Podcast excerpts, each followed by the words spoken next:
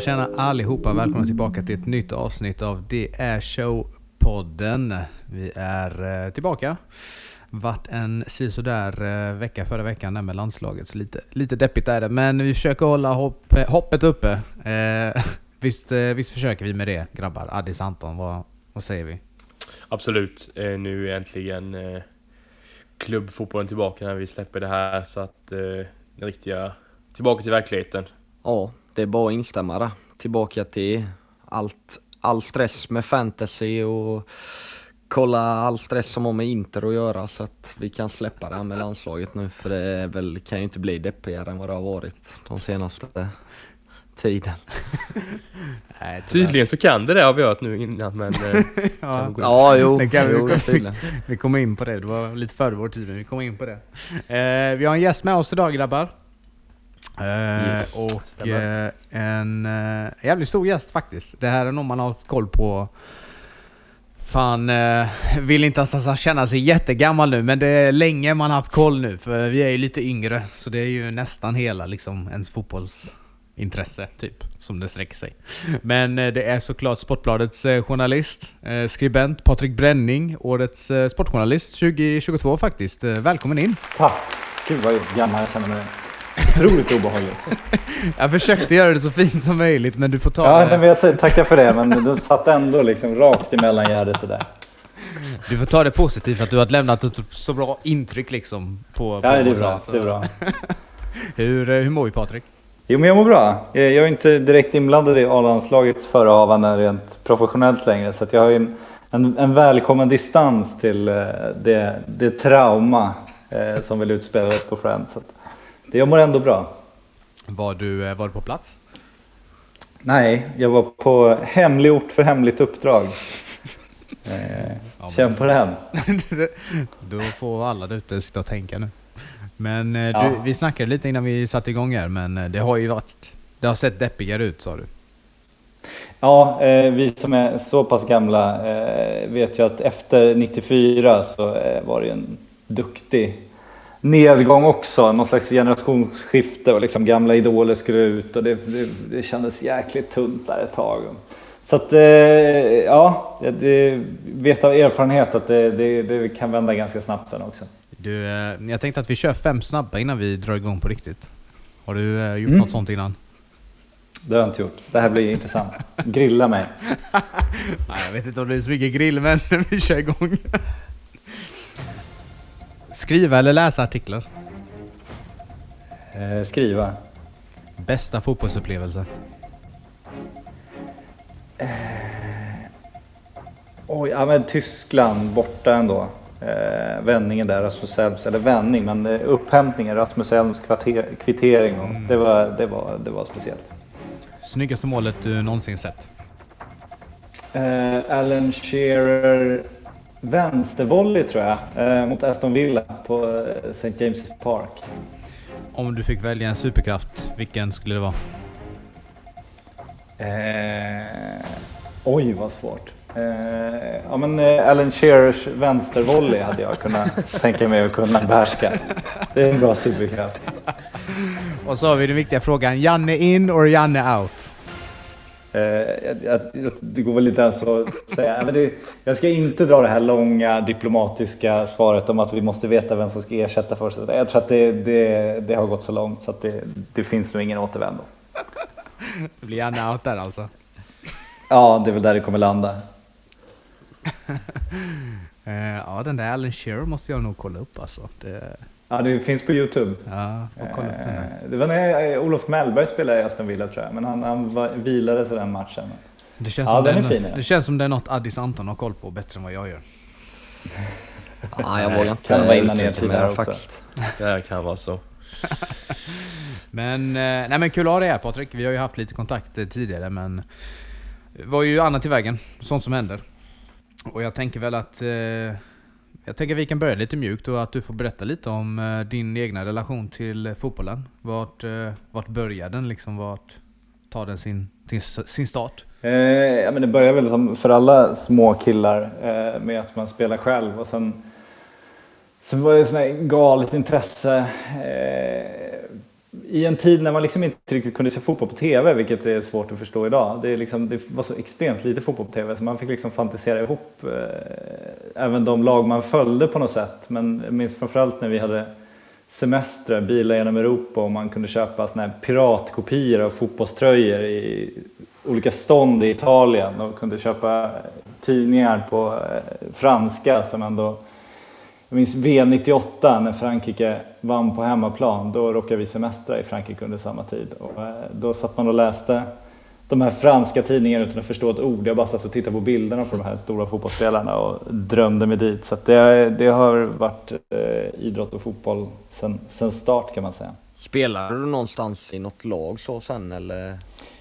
Ja, spelade i stolta Älta IF. Eh, inte lika stolta Tyresö FF, de drogs med i damfotbollsbluffen sen. Eh, smärtade ner deras rykte, men det var annars en fin förening. Och sen, sen är min, mina främsta meriter är från eh, Preben Boys, en eh, dansk-inspirerad klubb i de lägre divisionerna. Ligger i division 5 nu tror jag.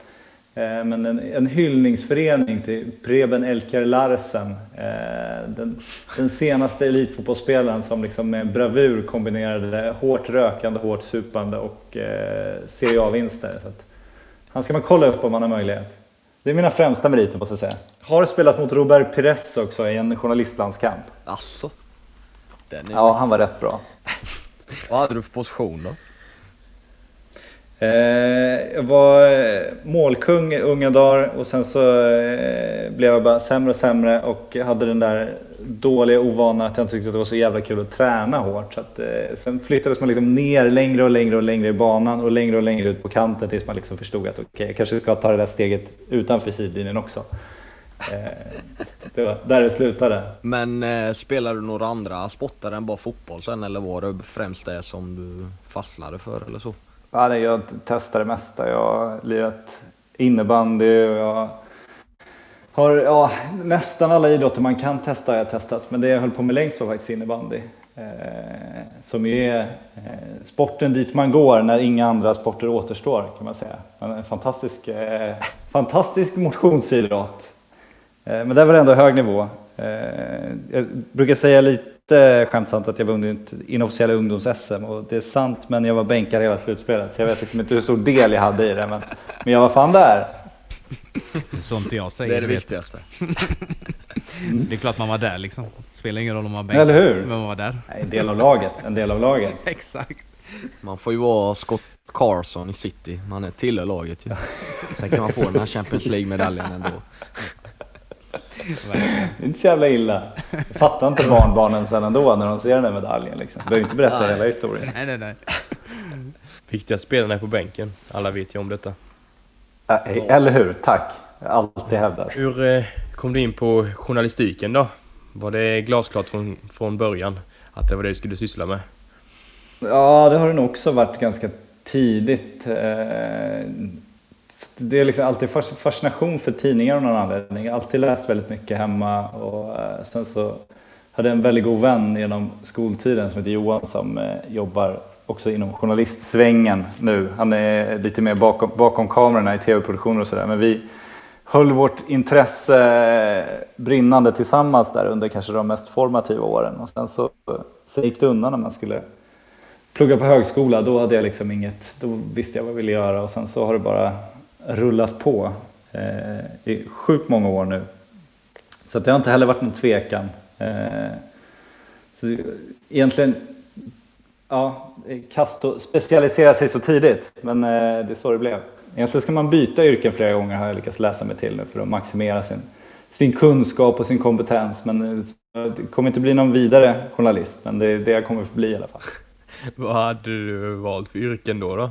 Jag har läst på massa nu om sån här kompetensutveckling och grejer i någon slags försök att förstå liksom, talangutveckling lite djupare. Och om man tittar på liksom, gamla nobelpristagare och framgångsrika människor i olika yrken så är det fascinerande gemensam nämnare att nästan alla anser att de tagit en krokig väg dit. Det är väldigt få som anser att de, de har liksom gått den väg som förväntas. De skäms för att liksom berätta om sin bakgrund och sådär för att de gjort så många skilda saker och kanske hoppat av så många grejer och påbörjat utbildningar, avslutat utbildningar, testat på jobb, hoppat av jobb och så Men så har de samlat ihop sig liksom som bred erfarenhet och kunskap så att det har gynnat dem även i liksom så specialistområden. Eh, det fascinerar en och sen så skrämmer en när man inser att så här, det här är absolut inte det jag har gjort. Så att, eh, det, det, är intressant det där med kompetensutveckling och talangutveckling som jag antar att ni också är väldigt intresserade av. Mm. Men när, när, du började på, eh, på Sportbladet sen, för jag såg att du hade kört ett år på Eurosport ungefär. Men när du började mm. på Sportbladet, var det all sport eller var det fotboll från början liksom bara? Eh, nej men det var all sport. Alltså det, det är lite så här när man börjar på Sportbladet, jag kom in dit eh, ganska ung liksom. Eh, och de visste väl varför de hörde av sig till mig. Då var jag väldigt driven liksom, nyhetsmässigt, men det gällde ju alla idrotter. Och sen så väl där så fick man hitta sin roll och fotboll har alltid varit ett specialintresse ändå. fanns det liksom en, en nystartad liten ett embryo till någon slags blogg om silly season där som eh, landade i mina händer eh, på lite omvägar. Och det blev väl kanske mitt specialområde, mitt allra första specialområde. Så.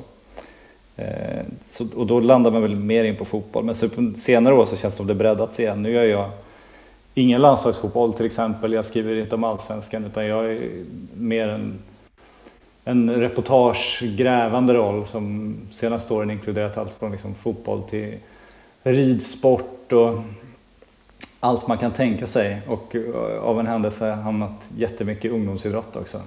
Eh, så att nu, nu det, det, man, liksom, man springer dit, eh, dit bollarna råkar vara kan man väl säga. Mm. För att dra en fotbollsliknelse och då kan de vara kan det finnas bollar i häststall också eh, inom journalistiken som är spännande att jaga?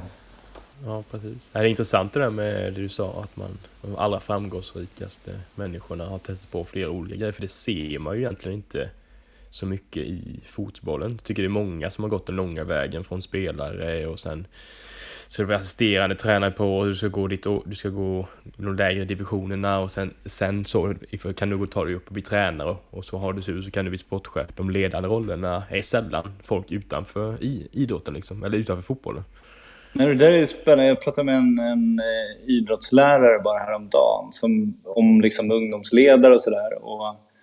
Eh, hans eh, önskan var, för han har sett det när, när det kommer, kommer nya idrottslärare till lärarutbildningen, så de som liksom älskar Real Madrid och är superintresserade av fotboll och vill bli idrottslärare för att de liksom är, älskar idrott.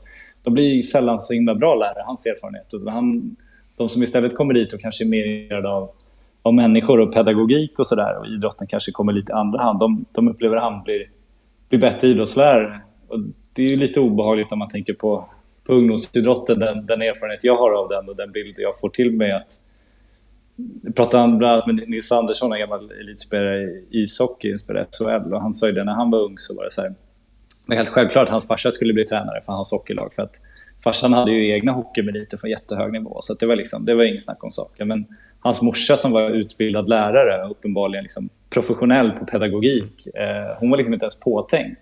Nej.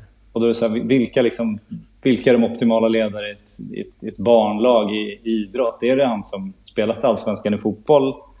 Eller är det kanske han som är en företagsledare eller som skollärare eller som till och med arbetslös och har jättemycket tid över? Alltså det, det känns som det ofta är ganska likformade människor som, som blir ungdomstränare. Och om man ser liksom hela akademisvängen så är det också väldigt, väldigt tidigt. Det känns som de tränarna börjar sin, sin yrkesbana. Det är ofta väldigt unga tränare som kanske har möjlighet att leva på lite lägre lön och sådär. Då kan man också fråga sig vad har de för erfarenheter som gör att de är mer lämpliga än kanske en, en ideell tränare som är äldre och som kanske inte har samma tid att tillgå men som har så extremt mycket mer erfarenhet av livet och kanske leda grupper och processer och allt sånt där. Det, det är intressant när man tänker efter. Ja, verkligen. Då tänker vi också på eh, det känns ju som en typisk svensk grej att eh, det ska vara föräldrarna som är tränare och likadant så här med, i den typen av föreningar vi har med 51%-regeln och hela den biten kanske man tappar eh, Även om det är positivt på väldigt många plan och att det tycker jag absolut man ska bevara, men man tappar det här utifrån nu. Man, man tänker Premier League, det kommer investera utifrån som är duktiga på ja, alltså sätta ihop företag och tänka på hela strukturen så, så är det mer att i Sverige är det liksom har du, har du varit bra på fotboll så ska du kunna driva en fotbollsklubb också. Det känns som att där har vi tappat rätt mycket både i, i ungdomsutveckling och även hur man driver klubbarna liksom. Att det inte blir så mycket utifrån. Men det borde man med hjälp av liksom ideella ledare så borde det nästan vara lättare att få in någon utifrån om man bara liksom Eh, ändrar sökprofilen och kanske uppmuntrar de som kanske inte känner sig kallade att räcka upp handen på föräldramötet för att de inte har någon bakgrund och man är liksom tydligare i sin, sina, men vi har här här har vi Leif, han, han, kan allt om fotboll, han kan sätta fotbollsövningarna. Men bredvid honom skulle vi jättegärna vilja ha någon som kommer med någon helt annan erfarenhet. Som kanske är, är bättre på att ta hand om gruppen, eller bättre på pedagogik, eller bättre på att se liksom med nya ögon på verksamheten. Att man, att man letar lite mer, eh, mer aktivt mm. eh, efter liksom andra kompetenser också. Jag tror det hade gynnat svensk idrott väldigt mycket. Mm. Mm. Men man märker lite så när man läser de artiklarna, det är ju främst ungdomar eh, dina artiklar handlar om och så. Vad är det som har lett dig in ungdomssidan främst där? Det var bara en slump. Det började med något tips om ett... Eh, jag tror att det var, allra var, första var ett fotbollslag om jag inte minns fel. Men väldigt tidigt var i alla fall... Eh, jag kom in på det här att lag, framförallt Stockholmsområdet, hade börjat liksom döpa om sin verksamhet efter någon slags inriktning. Att det fanns helt plötsligt inte bara liksom, det har alltid funnits ett första lag i de allra största klubbarna eh, i Stockholm också. När jag var liten fast också, det är klart alla visste BP1, det var liksom det bästa laget och sådär. Mm. Men helt plötsligt så fanns det inte bara de här BP1 och sen resten, utan nu, nu kom det breddlag och så fanns det något som hette ambitionslag och så fanns det, alltså, lagen började liksom sätta etiketter på sig själva efter vad de någonstans önskade att vara. Eh, och det blev jättefascinerande tyckte jag. För det, det kan än idag kan jag irritera mig lite på att när, när hela föreningar då, till, men vi är en förening, vi, vi ska se till bredden, det är vad vi gör. Så här. Ja, det är, det är bra att ni ser till bredden, men ni kan ju fortfarande vara en elitförening samtidigt. För det ena utesluter liksom inte det andra. Utan det känns som man ger upp lite sig själv och sin, sin förmåga och nöjer sig. Vi ska, alla ska vara med, det ska vara bredd sådär. Ja, alla ska vara med, men ni kan fortfarande utveckla helt fantastiska fotbollsspelare i en miljö där alla får vara med. Titta liksom på vart de mest framstående spelarna kommer ifrån. Det, det är så vitt skilt så det finns inte. Och det finns så gott om exempel på fotbollsspelare. Om vi såg eh, bara eh, Toto, Sport, som har Golden, Golden Boy, de här eh, Ja, precis. Eh, mest lovande spelare. Under 23, eller vad är det? Under 21? Under 23? Ja, ja oavsett. Ja. Ni vet vilka jag menar. Jajamän. Ja, exakt. Vi hade väl fem, fem svenska med där. Tre hade gått liksom akademivägen, men två hade varit i, i mindre förening som var 15 år. Så du behöver liksom inte...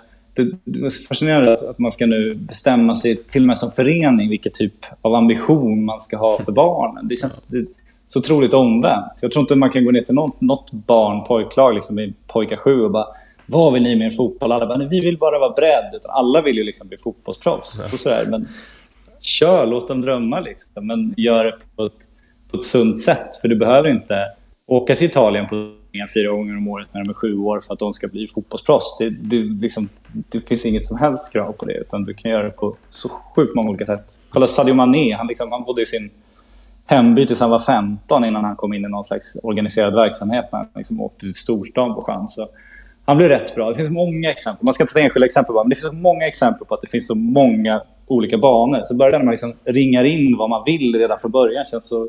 Det, ja, jag undrar liksom, hur, hur uppkom det? Mm. Eh, men där, för lång historia kort, men där, där kom jag in på ungdomsidrottsspåret i alla fall. Det var där mitt intresse väcktes rent professionellt. Ja, och det är intressant. Du har varit inne på många artiklar på liknande med klubbar, framförallt kanske i Stockholm, som eh, försöker, alltså nu är det väldigt så, i Sverige ska man inte, får man inte elitsatsa så, men de gör ju det ändå, bara att de talar inte om det. Då gör man det på fulet, de startar nya lag, de gallra ut spelare. De, alltså, det, det blir så fult allting, det blir så oärligt men när man nej, verkligen bara vill de, de vill bara ha in vissa typer av människor i sina föreningar och då blir det så. Då blir det inte så mycket, alltså mångkulturellt, det blir inte, man får inte den här delen med olika typer av människor som kanske kan forma både spelare och människor liksom. Det blir väldigt smutsigt allt det här när man gallrar ut folk som du har skrivit om mycket.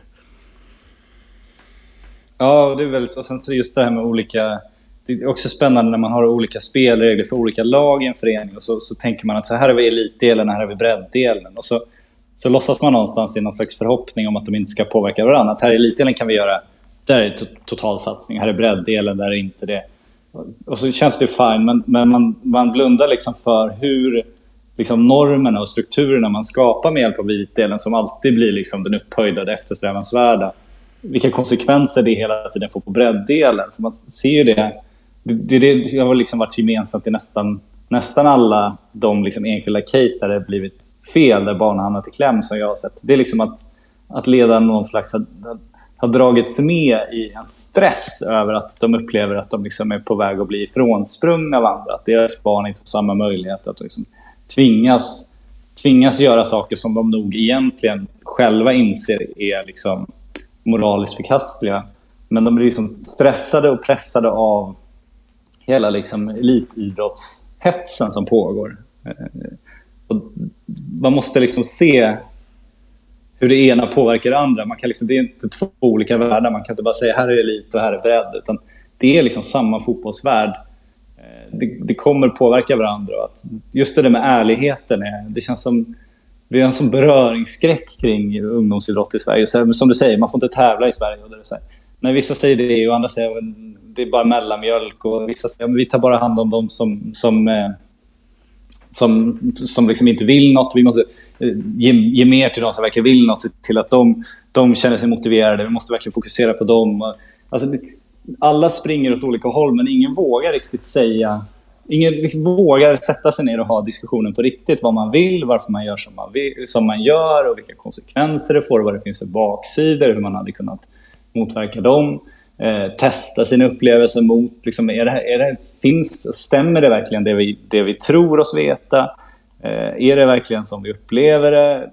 Det finns så många frågor. Det är noll debatt kring svensk ungdomsfotboll egentligen. Allt handlar om liksom, tabellförbud och det finns liksom ingen vettig, vettig öppen plats där liksom, det utbyts konstruktiva och spännande insikter och åsikter. Jag tycker att det, helt, det fascinerar mig.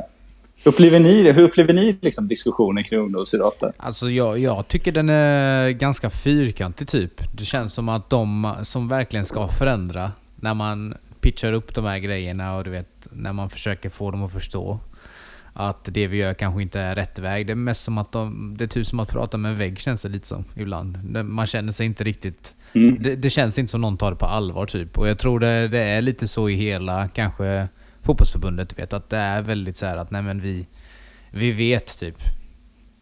Och, och det är det liksom. De, de har koll och de vet hur det ska gå till. Och jag vet inte, det känns lite utdaterat också. Det, det känns inte som att vi följer riktigt hur eh, andra länder gör exempelvis. Det är ju alltid mycket snack exempelvis. För jag skulle komma in på det här nu men det är alltid mycket snack om du vet nu med Danmark och att de ligger så långt före oss och sånt här. Men har du granskat något på de andra länderna som vi har nära oss, alltså ja, men Norge och Danmark, har du kollat hur det ser ut där liksom? Ja, nej, men kollar, om du tar Norge som exempel så kan du alltså hela deras ungdomsidrott har de Eh, nationella regler för liksom hur tidigt du får börja tävla, hur långt du får åka på turneringar i vissa åldrar, när du får börja selektera. När du, de har jättestrikta regler, mycket mer strikta än vad Sverige har. Så de är en extrem, liksom, ett extremt breddland på så sätt. Eh, de är inte alls så elitistiska eh, och, och tittar du till exempel tabellförbudet, tittar du på Europa så nu har inte den rapporten släppts men jag fick de siffrorna på förhand. Nu Uefa-rapport som visar 71%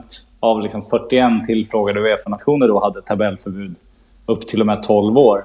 Så, alltså England har tabellförbud, de har haft det 2012. Jag tittade på en gammal rapport kring toppakademierna som gjordes av den här eh, intresseorganisationen för de här, europeiska proffsklubbarna. Och de hade ju om det var en tredjedel hade tabellförbud där också 2012 redan. Eh, Tyskland kommer att ha tabellförbud nu. Spanien har ett förbud mot att peta barn i matcher. Alltså det, det här är, folk har någon slags upplevelse av att det, det är en sån mellanmjölk svensk påhitt och att liksom Svenska fotbollförbundet bedriver någon slags här revolutionär, jag vet inte, vänsterrörelse eller någonting. Men, men det, är liksom, det är ju helt fel. Mm. Och tittar du på liksom Erling Haalands bakgrund, det har ju forskats på hans eh, barnlag. Eh, det har skrivits rapporter, forskningsrapporter på det. Och det gjordes det inte för att han blev så exceptionellt bra, utan anledningen till att forskarna intresserade sig för det laget det var att de lyckades både skapa flera ungdomslandslagsmän i Norge, men de lyckades också skapa en, en verksamhet där nästan alla höll på jättelänge. De lyckades liksom kombinera det. Eh, så det här att Sverige skulle, skulle vara någon slags mellanmjölksland och att, den här, att vi har någon slags breddtänk som, som riskerar att skada liksom, elitutvecklingen. Tittar man på jämför med andra länder, det, det, stämmer liksom inte. Tittar du på England, de var bland de första med, eller i alla fall väldigt tidiga med tabellförbud. Då. De har ju haft så exceptionell utveckling. Sen finns det, ska man inte jämföra Sverige och England i övrigt, för att om du tittar på budgeten de har för, för sina, sina liksom främsta ungdomslag och så, här, så är det helt sinnessjukt. Eh, men det är också att om man ska ta liksom det ständiga, det ständiga debatten i Sverige, någon slags bredd mot elit att liksom bredden står i vägen för eliten och att vi måste våga satsa och sådär. Mm. Eh, men man kan också fråga sig om Sverige har råd att bli så elitistiska att vi bara väljer ut ett visst antal spelare som ska få chansen att bli så bra som möjligt. För vi har ju sån extremt befolkningsunderlag om man jämför med liksom de största nationerna. Mm. Vi om några borde väl verkligen försöka liksom bredda våra chansningar om man säger så. Vi har inte liksom samma samma förlåtande om vi, om vi skulle, skulle slå fel vart vi skickar våra resurser. Eh, det kommer inte komma upp nya talanger av sig själv som grott i någon annan miljö. Utan det är ännu viktigare i Sverige att se till att liksom, så många som möjligt får chansen att bli så bra som möjligt. Exakt, mm. och det var vi, var inne på redan i eh, höstas hade vi med Enes där, eh, IFK Värnamos eh, sportchef, och då snackade vi lite om hur de hade inspirerats. Han hade varit i Danmark, jag tror det var i Brönnby. Där hade de liksom Alltså alla i, den, i, små, i de yngre åldrarna vill liksom spela för Brönnby. Men de tar bara in, de tar inte in de 20 bästa, de tar in de 20 första som söker dit. Så det kan vara oavsett kvalitet, så fyller de på med de här, deras små eh, grannklubbar så att de också får lag. Och så ju mer lag som möjligt som får ungdomslag som kan möta varandra på en liknande nivå. På så sätt ska de kunna få så många fotbollsspelare som möjligt och så sätt också få längre talanger. För de kommer komma till Bröndby till slut ändå. Alltså det är inte så att de konkurrerar mot de här division 5 eller division 2-klubbarna. Och det, det, det är det sak också försöker göra, så att få så många ungdomslag som kan möta varandra lokalt. Än att de ska behöva, ett topplag från Värnamo kommun ska behöva åka till, ja, ner till Skåne eller kanske Göteborg för att möta ett lag som de ska ha bra fotbollsmatcher från. Istället för att försöka ha så fotboll, eh, många fotbollsspelare som möjligt i kommunen liksom. Det är också en intressant eh, take som man hade gjort i Danmark. Ja, det ser man på flera. vet, FCK jobbar ju på något liknande sätt. De har också extremt liten liksom, ungdomsorganisation och, och skickar liksom resurser till jättemånga klubbar i närområdet istället för precis som du säger om Bröndby, de kommer liksom, de vet att ja, men om de blir bra sen så kommer de till oss. Liksom. Vi behöver inte, det är bättre att, att vi då med hjälp av andra klubbar kan utbilda liksom, tusen fotbollsspelare och så kommer de bästa av de tusen till oss när det väl är dags. Än att vi bara fokuserar på liksom, 20 fotbollsspelare säger ju sig självt egentligen. Ajax och alla de jobbar ju på samma sätt. Sen finns det mycket man kan säga om Ajax verksamhet och sådär. Den är ju minst sagt rätt brutal. Eh, men det finns ju liksom en... en det är väldigt vitt skilt mot hur, hur svensk fotboll har utvecklats. Liksom när vi ser att Brommapojkarna är Europas största ungdomsförening. Hammarby växer och växer och växer. Malmö FF gjorde ett uttalat mål för några år sedan att de måste bli ännu större ungdomsorganisation för att liksom få in fler spelare i Malmö FF och fler som ska få en perfekt, jättebra fotbollsutbildning och kunna bli proffs och sådär. Men det är intressant när de andra storklubbar har sett att ja, men det kanske är bättre att, att ta hjälp av andra och bredda verksamheten än att, än att spetsa den och liksom göra den smalare som det känns som man liksom går mot i Sverige snarare många gånger. För, för när vi hörde av oss först till dig, det var ju när den här, när du gjort ett lite, en liten granskning på Djurgården som det var. Eh, där det var ett mm. lite så här hemligt ungdomslag. Eh, där det var typ fem spelare som ställdes åt sidan och så vidare. Men alltså hur... Hur, hur kom du ens in på det där liksom? Att det var, för jag, du sa i början att det var lite tips och sånt här som det började med just ungdomsdelen, men hur börjar man ens granska en sån grej? Ja, man, man, det kom ett tips från allra första början. Alltså, så, eh, så märkte man, vi har märkt det länge på Sportbladet, vi har pratat om det i flera år innan, att så här, ungdomsidrott är underbevakat. Det finns liksom ett jätteintresse, det finns ett engagemang och det finns saker att göra där. Men det är ju en, en miljö som är svår. Alltså, det är känsligt med barn, var ska man börja? Det, det, är inte helt enkelt, men efter den där första artikeln så började det komma tips och så följde vi upp dem, gjorde fler och efter ett tag så märkte man att, att liksom, det kändes som det många kände att oh, men, oj, det finns någonstans att vända sig som inte är liksom RF-visselblåsaren utan det finns liksom någon annan där man kan ta en, lyfta problem och få liksom en diskussion kring, kring liksom strukturella problem som finns inom svensk ungdomsidrott. Och då kom det bara fler och fler tips. Alltså när vi gjorde, jag gjorde hockeygranskningen, ett stickspår, men det var ju liksom den mejlkorgen var helt, helt galen. Det var liksom, man kunde sitta efter publiceringen med kaffe och titta på sin mail och bara säga ding, ding, ding, ding. Det var helt, helt sjukt liksom. Så att, eh, det slutade med att vi skrev ut alla de där mejlen, satte på en vägg bara för att försöka göra en visualisering av mängden tips som kom in. Så eh, sen dess har jag liksom suttit och, och bara plöjt igenom, grävt mig fram genom de där mejlen. Eh, och det slutar liksom inte komma historier, det bara fortsätter. Och det är ju väldigt tacksamt, men det visar ju att det har varit ett underbevakat område och det är ju ett område som, som liksom idrotten länge inte tog på allvar. Eh, som på hockey när, när, när Svenska ishockeyförbundet ville få igång en ungdomssatsning, då var de tvungna att muta liksom, de största SHL-klubbarna med fasta serieplatser i de bästa juniorligorna och sådär för att de överhuvudtaget skulle, skulle satsa pengar på sin juniorverksamhet. För att de, de ansåg att det var bättre att lägga pengarna på A-lagsspelare, varför ska vi satsa på ungdomssidan? Så att länge var ju ungdomssidan någonting som liksom, det fungerade vid sidan av eh, och sen så när, när spelarna blev tillräckligt gamla så intresserade sig då den riktiga sporten för att plocka upp dem då och sådär. Men man har ju sett med, framförallt internationellt så har det drivits av dels Financial Fair Play-reglerna Eh, och sen också när truppstorlekarna eh, fick restriktioner så att du bara får ha ett visst antal spelare i din matchtrupp och sådär. Och så skrev man in undantag då ofta för under 21-spelare och egenproducerade spelare. Och det drev ju på incitamentet för klubbarna att det blev helt plötsligt väldigt, väldigt värdefullt och producera en fotbollsspelare. För att du, du klarade undan Financial Fair Play, du kunde börja med lägre löner eftersom de, kom från, de var unga, de kom från egna verksamheten. Och du kunde också då få fler spelare i dina matchtrupper.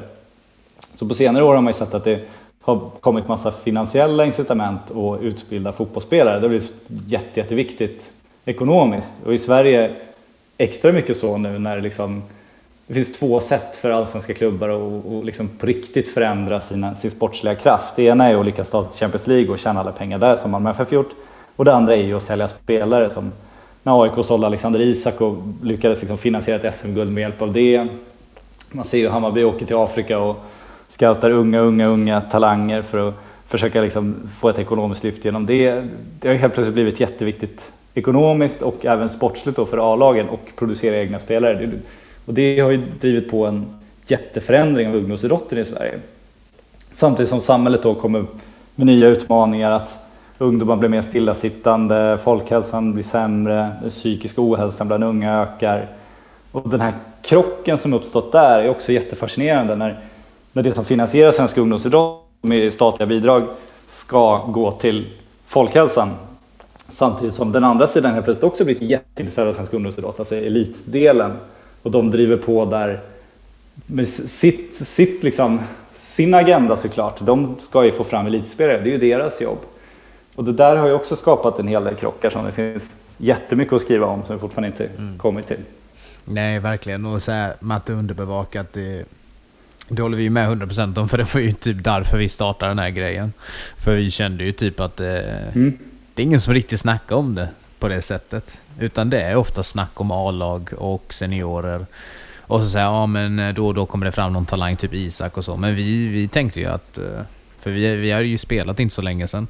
Och varit i den här lilla satsningen, den här elitsatsningen liksom. Och man kände väl att det, det är så mycket mer som händer egentligen bakom det som skrivs, eller bakom scenerna. Så... Eh, och jag har ju märkt nu när, när ni har lagt ut, och speciellt de här reportagen som du har gjort, att folk reagerar ju verkligen. Eh, så hur har den responsen varit från, från människor? Liksom? Den är massiv verkligen. Det har varit något helt... Det alltid, väcker alltid känslor liksom, att skriva på Sportbladet och, och skriva om, om idrott för att det ligger liksom det ligger så nära människors hjärtan och det är ofta man reagerar med hjärtat snarare än hjärnan när man just mm. läser sportsidorna. Eh, och sen om man adderar ungdomsidrott då, då rör det ju dessutom människors barn. Eh, och det finns ju inget mer känsligt än, än dina barn. Det finns ju inget som väcker så mycket känslor och oro och engagemang eller någonting. och det speglar sig verkligen. Så att, alltså, responsen är enorm verkligen. Och det känns ibland som jag blivit liksom lilla, lilla idrottsombudsmannen. Att man får liksom ibland också kanske försöka ge lite råd och trösta fast det inte är min roll och hänvisa vidare. Och liksom, för man märker också att det finns liksom en, ett, eh, en kunskapslucka hos många föräldrar som är intressant. Att man, och som är helt naturlig. Men, man, ja, men din son blir sju år, ja, jag vill spela fotboll, ja men då går du till närmsta förening, sätter honom där. Om du inte har någon bakgrund inom fotbollen så, så kanske du inte förstår vad det är för, för förening du kommer till för det första, vad det, vad det är för typ av lag i den föreningen du kommer till. Och sen om han eller hon råkar vara ganska duktig, vad det ganska snabbt kommer för andra typer av krafter och ögon och intressen kring ditt barn. Eh, och det är ingen som lärt liksom, idrottsföräldrar egentligen någonting om den här nya ungdomsmiljön. Det, Idrottsklubben ofta liksom ett enormt kunskapsövertag sen när det ska, ska hända grejer, när, när karriärerna ska formas, när det ska väljas ut lag. Och som de inte sällan har jag sett i alla fall inom ishockeyn också utnyttjar. Så att det finns nog en, eh, Eh, en, en utbildningsinsats att göra också mot svenska idrottsföräldrar. Eh, jag skulle säga att om man har sitt barn inom ungdomsidrotten idag så skulle man nog eh, behöva också intressera sig även kunskapsmässigt för vad det finns för krafter, vad det beror på att det ser ut som det gör inom svensk ungdomsidrott. Varför fungerar utslagningssystemen som de gör? Vad, vad beror det på att de kom till från början? Eh, vad fanns det för anledningar till det? Vilka är det som driver på den utvecklingen? Är det den bästa utvecklingen som just nu sker? Eller är det så att det finns dolda agendor där bakom som som driver svensk ungdomsidrott mot till exempel en professionalisering som vi sett även internationellt, inte minst i USA. Men som kanske inte handlar om att barn ska må så bra som möjligt eller bli så bra på idrott som möjligt utan det kanske finns helt andra incitament och anledningar. Och, eh, och jag, jag, är ju lite svävande nu för att mitt, jag sitter i en, liksom i en rävsax just nu för att jag håller på med en bok om just det här eh, och därför kan jag ju inte säga allting nu innan den är klar. men, men, men det är liksom, det finns jätteintressanta saker att berätta om det här som jag tror väldigt många skulle må väldigt bra av att höra och som förhoppningsvis skulle, skulle liksom förbättra situationen inom svensk ungdomsidrott, inte minst för föräldrar som känner idag att de är rätt vilsna. Mm. Ja, ja den ska vi läsa absolut då. Det är spännande. Vi se när den dyker upp. Men jag tänker reaktionerna från alltså, klubbarna som du granskar. Alltså blir då otrevliga? Är det supportrar som tar det personligt? För man vet ju att de kan, inte alltid kan resonera helt eh, Normalt. när det gäller sin egen, sin egen förening liksom. Du menar det? Ja. ja det där ja, det är fascinerande. Ja, det, där, det är supportrar Ibland, men inte så ofta kring ungdomsidrott. De kan bli rätt... Det känns som supportrar ofta är mer oroliga för liksom hur det ska...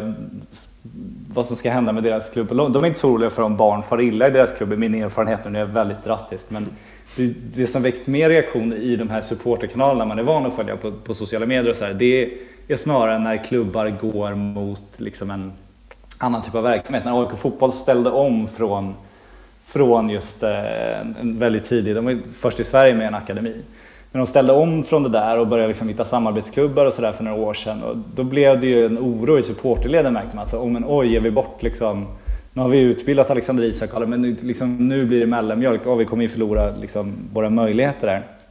Det märkte jag väckte engagemang där. Men annars så är det reaktionerna från klubbarna kan man säga. Inom ishockeyn kan man säga att det har varit eh, riktigt stelt på sina håll. Eh, bland annat Växjö Lakers vägrar ju prata med mig. Det finns fler ishockeyklubbar som inte, inte gör det. Eh, vilket förvånar mig rätt mycket för att det här borde vara angelägna frågor för dem och de borde verkligen vilja göra sin röst hörd. Eh, fotbollen upplever jag mycket, mycket bättre klimat. Där känns det som det, det finns en förståelse också från de klubbar där jag har intervjuat och sådär i alla fall. Eh, att det finns utmaningar och det är ju det här är ju inte människor som, som har liksom en ond agenda och som vill illa.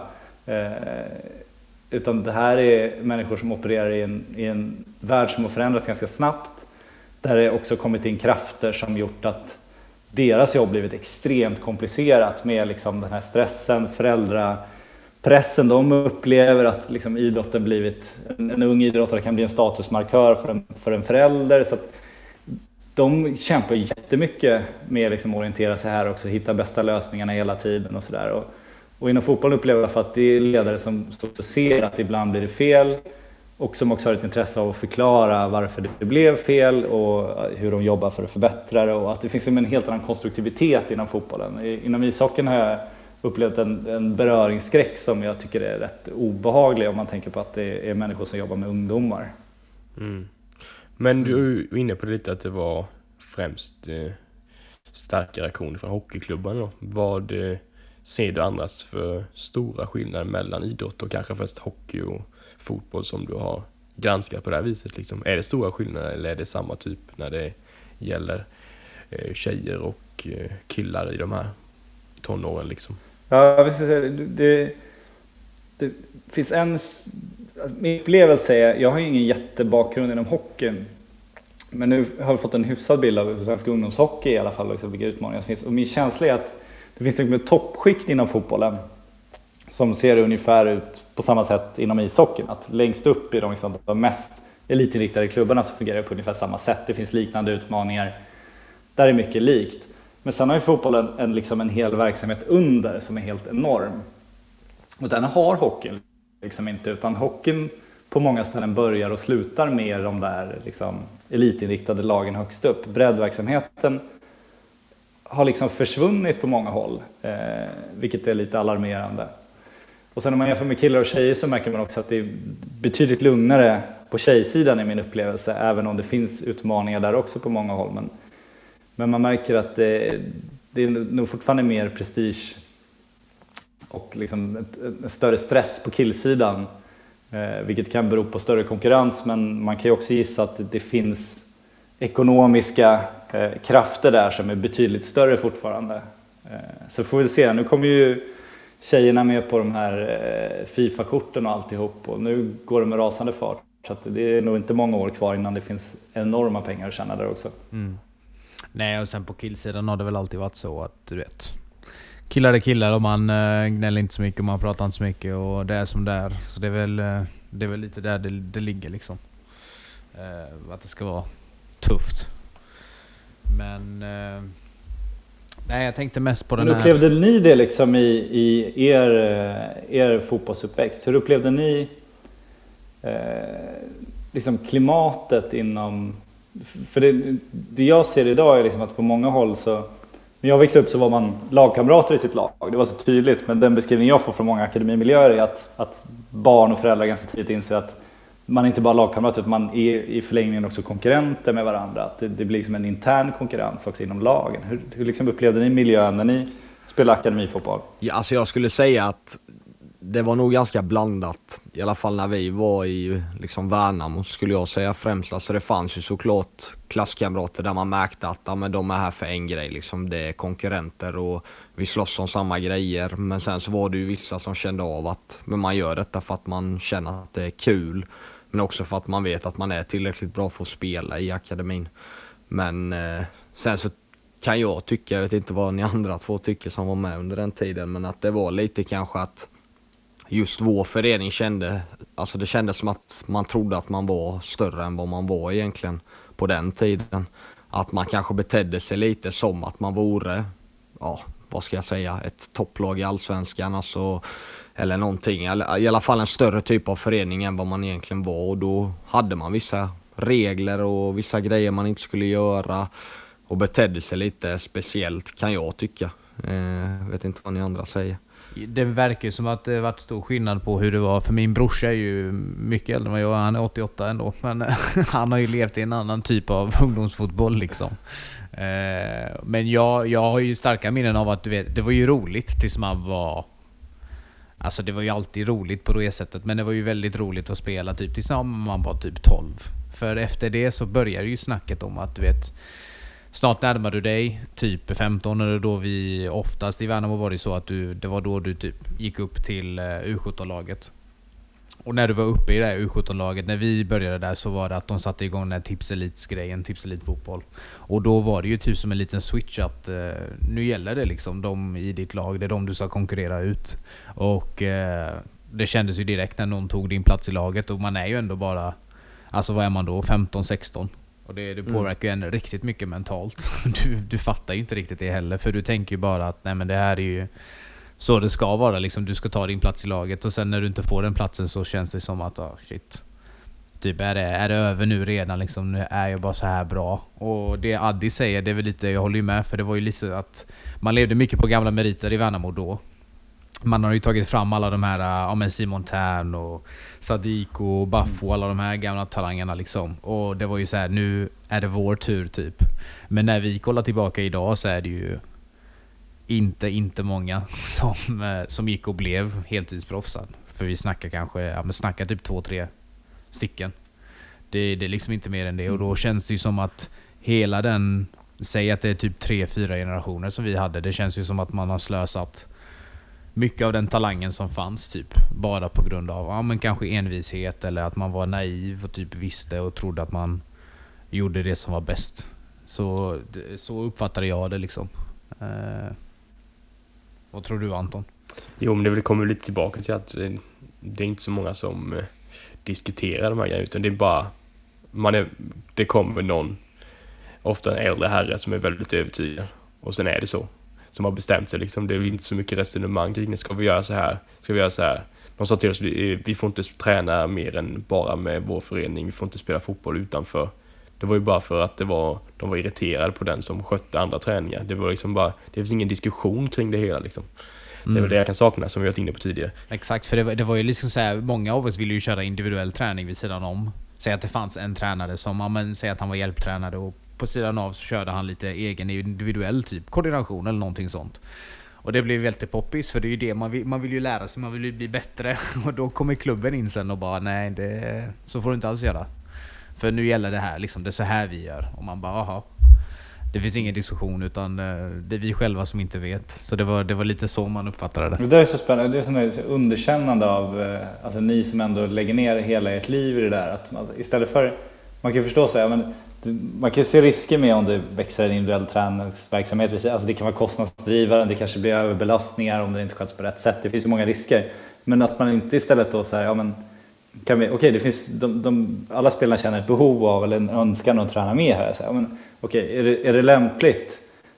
Eh, om man kommer nej, ja, men då får man förklara för alla er. Liksom, så här, men det här är inte en bra idé på grund av det här, det här, det här, det här. Det här kan ni göra istället. Känner ni att ni vill träna ännu mer kan ni göra på det här sättet istället. Eller så ja men det är lämpligt. Ja, men kan man liksom kroka arm med den verksamheten eller kan man liksom ta över den själv? Eller kan man... Det, det finns så många sätt där man liksom Kanske just som ni säger, alltså om man öppnar en diskussion där istället med alla istället för att sätta upp sina regler direkt som, som, och inte ens förklara varför man sätter upp reglerna. Det, det där känns som en klassisk, eh, klassisk, liksom klassisk idrottsmiljö. Att det, det är en person som bestämmer och eh, det ska inte ställas några frågor. Så gammal Sir Alex Ferguson, när man inte ens fick ha en mohikanfrisyr. Liksom, som hyllas fortfarande, att det var, det var ordning och reda och sådär. Ja, men hur liksom, utvecklande miljö är det då egentligen? Och, Framförallt när man jobbar med ungdomar och inte ens vuxna. Att, ja.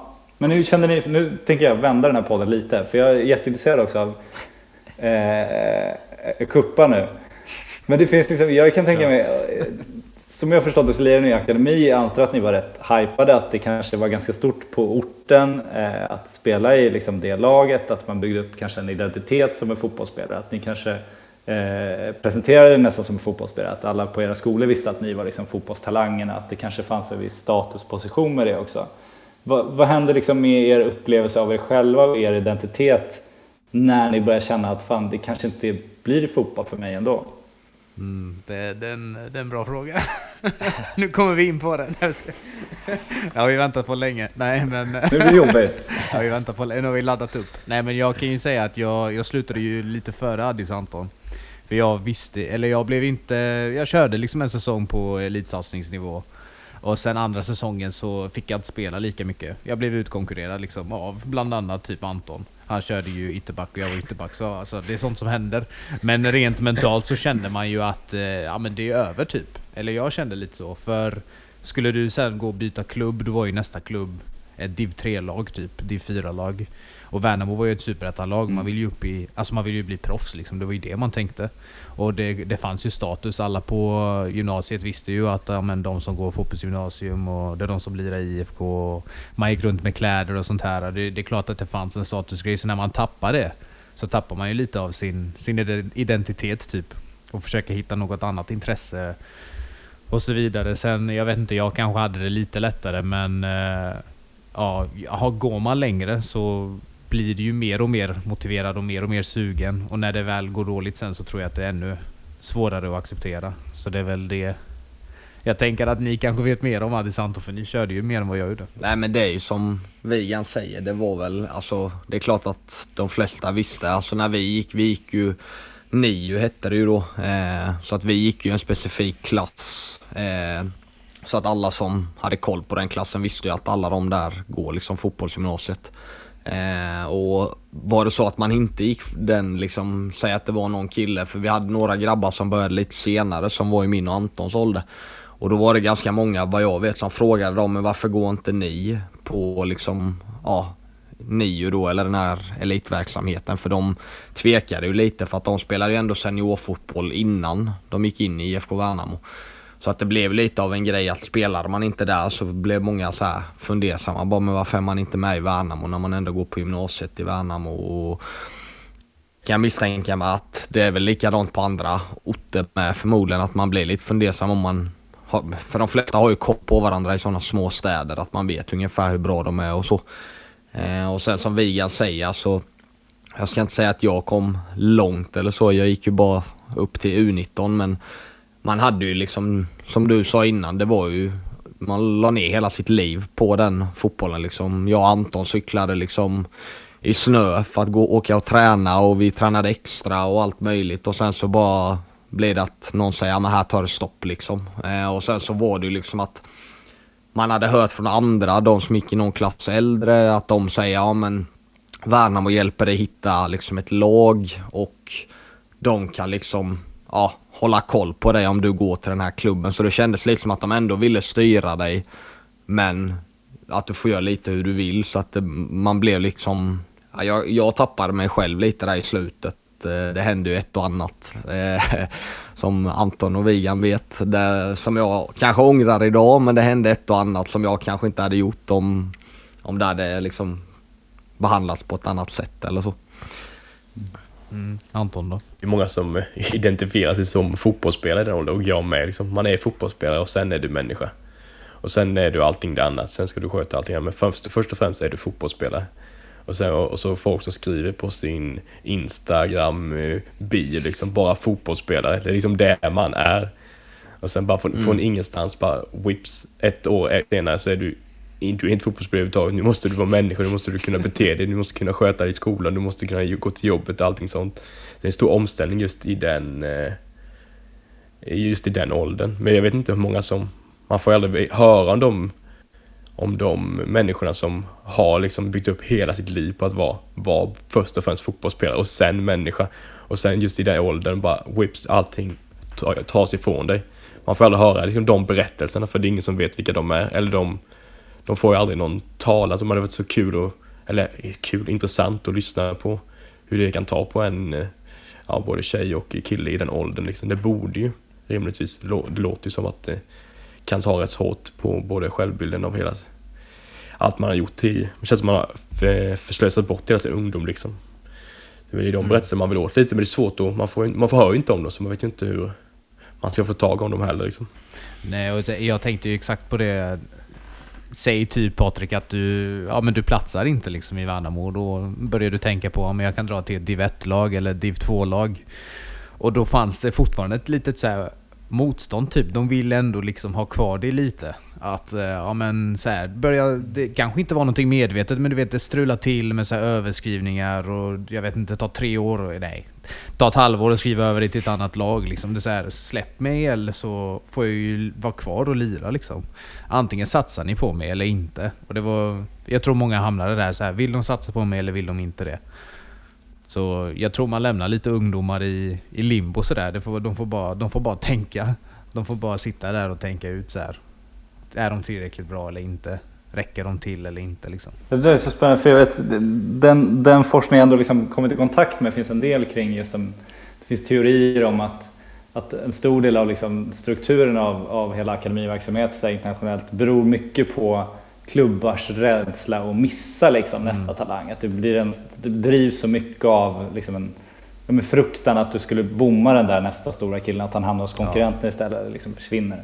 Just att man liksom, det är spännande att säga när ni säger att de liksom ändå vill hålla kvar lite, det tangerar väldigt bra. Sen tycker jag det var jäkligt intressant med Anton om det här, du säger att du inte har hört de där historierna och det är så, det är verkligen så. Mm. För de idrottsforskare jag pratar om i Sverige berättar liksom, även internationellt finns det skrivelser om det, att det är liksom ett stort mörkt hål i idrottsforskningen för att historierna från de som slutat finns inte. De är ingen, liksom, det är ingen som har lyssnat på dem, det är ingen som har, som har tecknat dem. Så, så när man utvärderar också utbildningssystemen som finns och tittar, liksom, har det här varit en framgångsrik verksamhet? Det är så lätt att komma fram till att det är en framgångsrik verksamhet för de enda man tittar på är de som har lyckats nå hela vägen. Att, ah, hur funkar svensk hockeyutveckling? Ja, men vi har ju Erik Karlsson, han är en av världens bästa hockeyspelare, den funkar kanon. Mm. Men tänk om det har funnits fem som var bättre än Erik Karlsson som försvann någonstans längs vägen. Eh, det, det, är ingen som ens ställer sig den frågan och backar bandet. Och där finns väl också en, en, eh, liksom en skamkänsla hos många, tror jag också säkert, att hela vägen att det, liksom dels så, så är man nog rätt vilsen när man lägger av just identitetskrisen och så vidare. Så finns det väl den här skamkänslan att, att, att man upplever själv att det är någonstans man själv som inte räckte till eh, och att man är rädd liksom att det ska bli den där eh, någon slags lite patetisk eh, man gråter ut över liksom hur synd det är om en för att man själv inte klarade av det. Liksom. Så att, den är ju livsfarlig för jag tror att om svensk talangutveckling ska något som verkligen hade revolutionerat den hade varit om de som försvunnit längs vägen klev fram och berättade vad det var som fick dem att lägga av. För att, alltså, ni slutade ju också väldigt tidigt låter det som. Och eh, om man ser på de som är bäst i många idrotter blommar de, det, det är late bloomers, de blommar sent. Det är ofta de som eh, puberterat sent eller lyckats hänga, lyckats hänga kvar ändå. Eh, tittar man bara det här, det här klassiska att ja, men, alla i akademin är födda under årets första sex månader. Så, ja, det, det, är väldigt vanligt, men de som blir allra bäst är inte sällan de som är födda på andra delar av året ändå. Mm. Så, alltså, det, det, är så intressant det där om man bara hade liksom backat bandet istället för att utvärdera bara på de som blev allra bäst. Bara backa bandet, lyssna på de som försvann.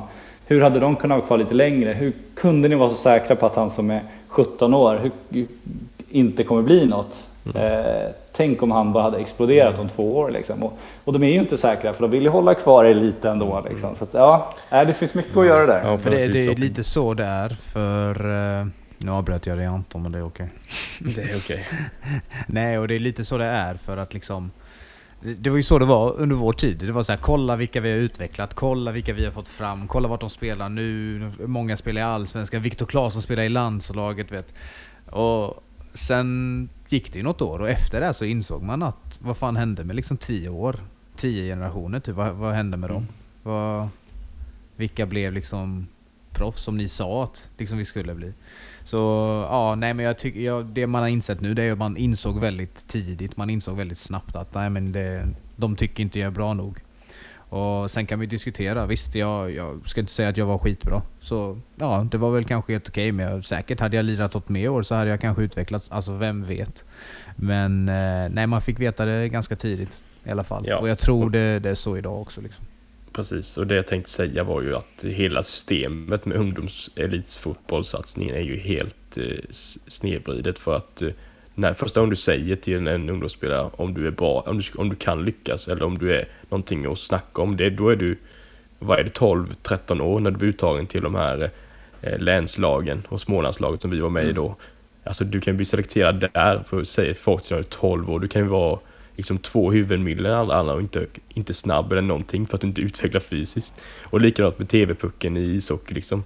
Du är om 15 år när, när det är skillnad på de som kan bli något och de som egentligen i stort sett är körda, eller det känns ju så för de ungdomarna. Så hela systemet är uppbyggt, man ska vara bra när du är 15 år och är du tidigt utvecklad då så kommer du ja, ganska långt på bara vara det. Nej, och sen, och sen känner jag, jag måste lägga in bara, sen känns det ju som att vi, vi kommer inte få svaren heller Patrik, för vi kan ju inte gå tillbaka till dem som vi säger tränar oss. du vet, de har ju gått vidare. För det är ju inte de som har påverkats ja. av det, utan det är ju vi andra som sen ses efter fem år och bara shit, Kommer ihåg när vi lirade där och han inte tog ut mig? Fan vad dum han var. Men eh, de har ju gått vidare liksom. De, de sitter inte och tänker på sånt. Nej, de, det är nog ett, ett svaghet många inom mm. idrotten också, att man sällan tittar bakåt. Utan man, mycket är ofta en, mycket går på magkänsla, många beslut och det är eftertanken är inte alltid så närvarande. Och bara att det inte finns mer liksom forskningsprojekt knutna till, till ungdomsklubbar och deras processer är helt häpnadsväckande. Att inte fler är intresserade av liksom utvärdera vad man gör och ta reda på om det faktiskt är vettigt eller inte. Och det finns så otroligt mycket att göra. Vart, eh, vad tror du vi är på väg då i Sverige? Hur, hur ser du på vår framtid här liksom med ungdomsfotbollen och all ungdomsidrott egentligen?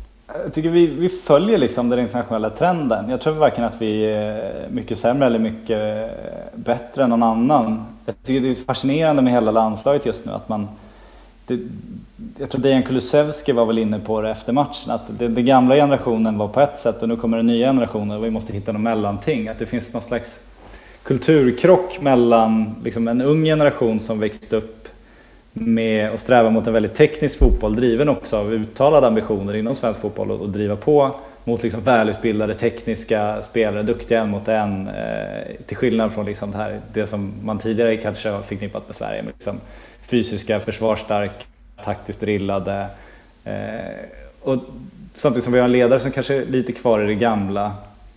Så det går det här, liksom, kulturkrocken känns igen även internationellt. Om man tittar tyska eh, landslagskrisen nu. Eh, jag tror att det var Bastian Schweinsteiger eller om det var Toni Kroos. Jag tror att det var Bastian Schweinsteiger. Jag ska inte ta gift på det. Men eh, en av liksom, deras mest profilerade spelare var i alla fall ute och sa att de hade liksom, tappat det tyska och, och la lite skulden på när Pep Guardiola kom till Bayern München och att liksom det skulle vara tiki-taka i Tyskland och så helt plötsligt skulle de utbilda den typen av spelare. Och hans upplevelse var att tidigare så var liksom Tyskland, det man fick tippa med Tyskland var liksom den här maskinen. Eh, och det är inte bara Tyskland och Sverige utan liksom, jag såg en intervju med Gans och den här brasilianska mittfältaren som upplevde att att i Brasilien så har man liksom börjat, även där då, hans upplevelse, överutbilda spelare. Att man har kommit bort från den här spontan fotbollen från gatan där man fick liksom fram Neymar-spelare, Rivaldo, Ronaldo, Ronaldinho, de här som kunde bryta mönstret och det man fick se på en brasiliansk fotboll. Och så har man fått fram något annat istället som liksom blir mer europeiskt influerat och att man då man blir liksom en dålig kopia där man tar influenser från, från länder som har det i sin fotbollskultur och så försöker man införa det i sin även fast det, det inte fungerar där.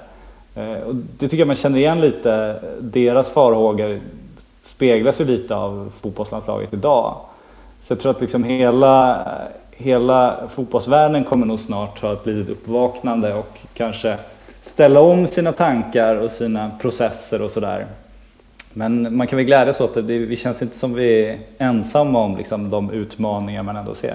Nej, och sånt går ju i vågor. Så är det med Sveriges landslag efter eh, Lagerbäck så vill man ju ha en Hamrén som vill testa tekniska spelare, offensiva spelare. Efter mm. det vill man ha en Jan, Jan Andersson och nu skriker alla efter en teknisk tränare igen. Det kommer ju bara gå varannan tränare i svensk fotboll liksom. Men eh, samtidigt är det med... Exakt så. ja, samtidigt i världsfotbollen så är det ju... Alltså tänk rent underhållsmässigt så är det ju roligare när det är VM och sånt. när Brasilien spelar, då ska de ju spela brasiliansk fotboll. Och i Sverige med så ska de, Sverige spela ett bra försvarsspel. Det är det folk vill. Det är väl det som är roligast att kolla på. För folk springer ifrån sin identitet. Det är ju bara tråkigt tycker jag rent underhållsmässigt. Ja, det tycker jag var så roligt med dam-VM nu. Att det var så tydligt där fortfarande.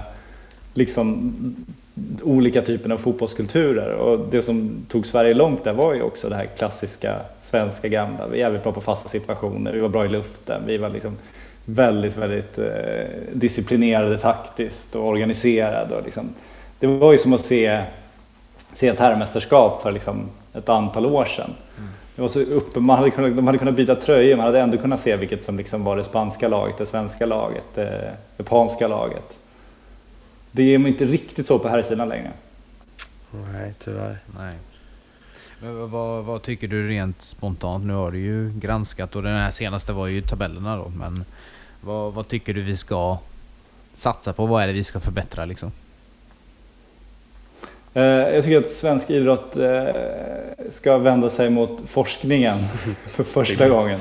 Sluta gissa, sluta bara titta på, på andra länder, sluta eh, den här enkla förklaringen att vi måste ha mer resurser till akademierna, vi måste ha mer pengar till dem. Så här, ja, men om du skulle ge AIK, Djurgården, IFK Göteborg, Malmö FF, om du skulle ge deras akademier, alla de får 20 miljoner till var. Vad hade de gjort annorlunda imorgon som de inte gör idag som skulle bli så mycket bättre? Liksom, ja, bättre utbildade tränare, ja, hur mycket bättre utbildade skulle de bli? Vad är det för liksom magiska kurser som finns där ute?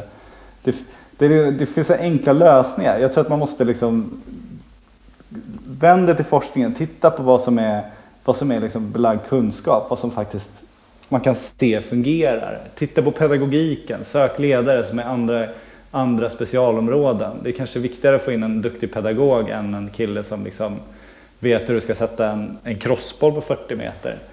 Eh, eller så ska du ha båda dem. Alltså om man bara blir lite mer intellektuella och lite mer självkritiska och eh, betydligt mer eftertänksamma tror jag hade utvecklat svensk fotboll enormt mycket. Ja, ja verkligen. Vad har du för fotbollsprofiler som du har liksom följt under tiden som du blivit som du varit journalist? Vilka har du sett upp till liksom? Ja, alltså de som varit intressanta att följa. Jag tycker det har varit en jäkla ynnest att följa John Guidettis karriär liksom, för det är en jäkla profil. Eh, han, han får ju mycket skit nu och är väl en av Sveriges mest utskrattade fotbollsspelare just nu. Men det var en kille liksom som spände bågen och gick för det. Eh, och han kommer ju aldrig behöva ångra att han inte försökte. Liksom. Så hela hans, eh, hans försök har varit så extremt intressant eh, att se från sidan tycker jag.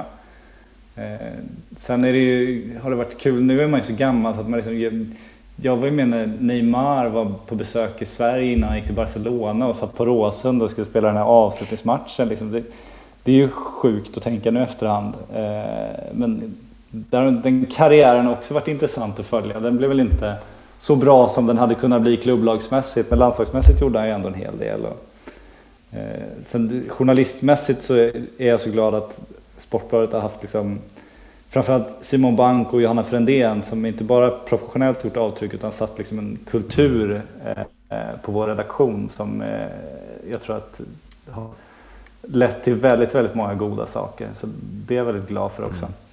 Vad eh, ser du fram emot själv då? Boken kommer ju snart, men eh, vi får inte veta release date antar jag. Det början på nästa år är sagt, men det, vi, vi hoppas att vi får ihop det tills dess. Jag ska inte sätta för mycket press mm. på mig själv. Det är ambitionen.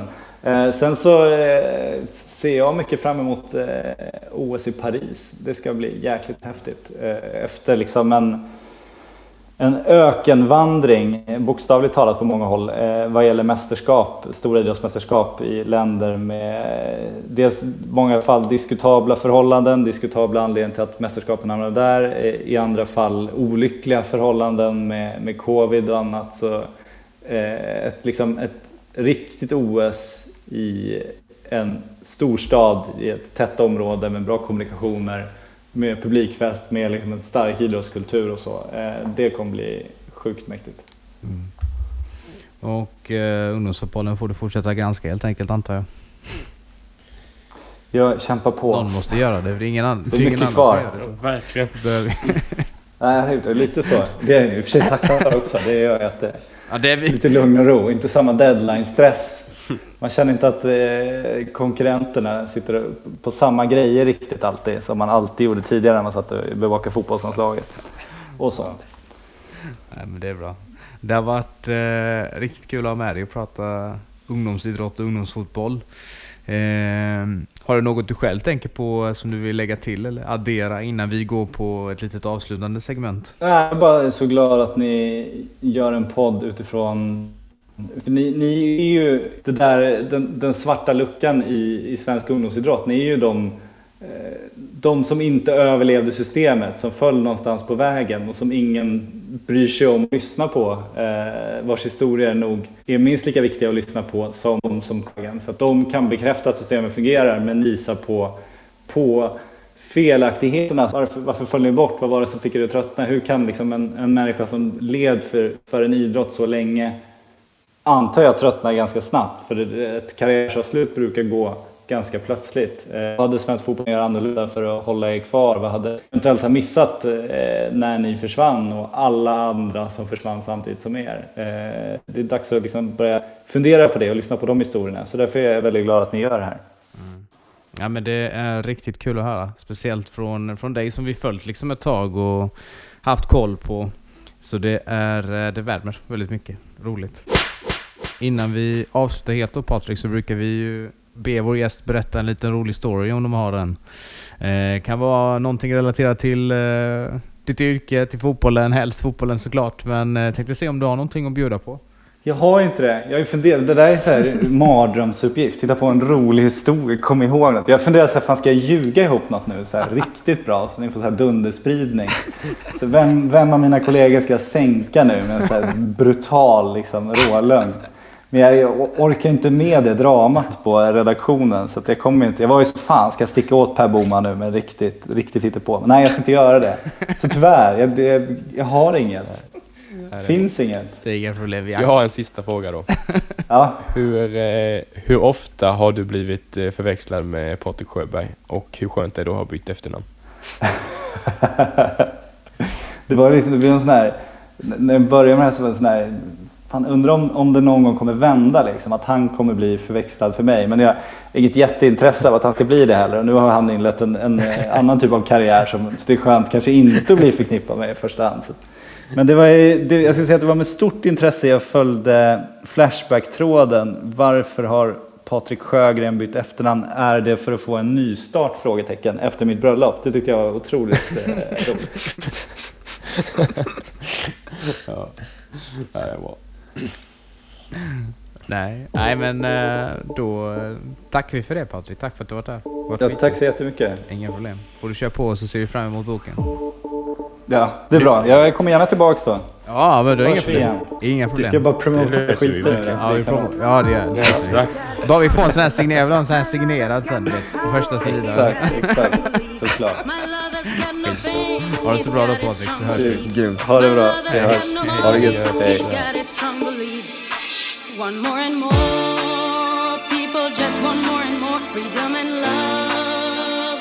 What he's looking for. One more and more people just want more and more freedom and love. What he's looking for.